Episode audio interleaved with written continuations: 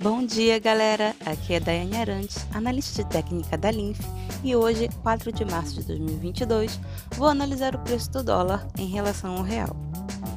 A moeda, que já vinha apresentando instabilidade e movimento de baixa desde meados de janeiro, vê agora os impactos da crise gerada pela tensão e início de guerra entre Rússia e Ucrânia. Os ataques começaram no último dia 24. Analisando o gráfico, percebemos que as bandas de Bollinger indicam essa tendência de baixa, com o último candle já se aproximando da banda inferior no gráfico diário.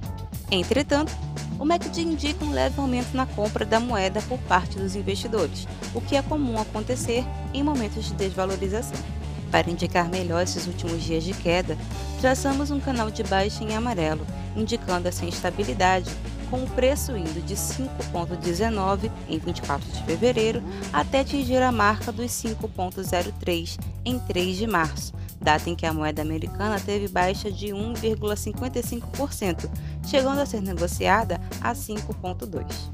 E apesar do preço atrativo para os que desejam realizar compra da moeda em caráter de reserva, é recomendada cautela pois as instabilidades políticas atuais seguem indicando baixa nos próximos dias, o que pode ocasionar melhores oportunidades de compra.